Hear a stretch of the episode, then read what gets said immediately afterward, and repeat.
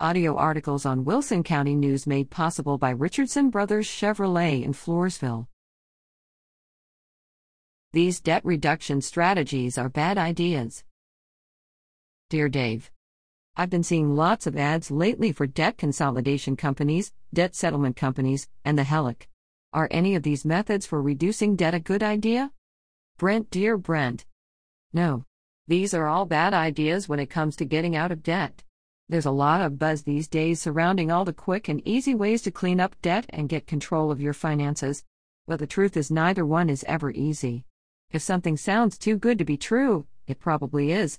Debt consolidation is basically a loan that combines all your debts into one single payment. Sounds like a great idea at first, right? But then you find out the lifespan of your loans increase, and that means you'll stay in debt even longer than before. The low interest rate that looks so appealing in the beginning usually goes up over time, too. Stretching out the amount of time you're paying off debt, plus adding interest, is just dumb. Debt settlement companies are awful. These crummy outfits will charge you a fee, then promise to negotiate with your creditors to reduce what you owe. In most cases, they take your money up front, do a bad job negotiating your debt, and leave you responsible for what's left. A home equity line of credit, HELOC, is also a bad idea. With a HELOC, you're borrowing against your home. On top of that, you risk losing your house if you can't pay it back on time.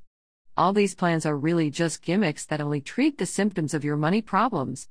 They never help you address the root issue of why you landed there in the first place. Personal finance is always 80% behavior and 20% head knowledge.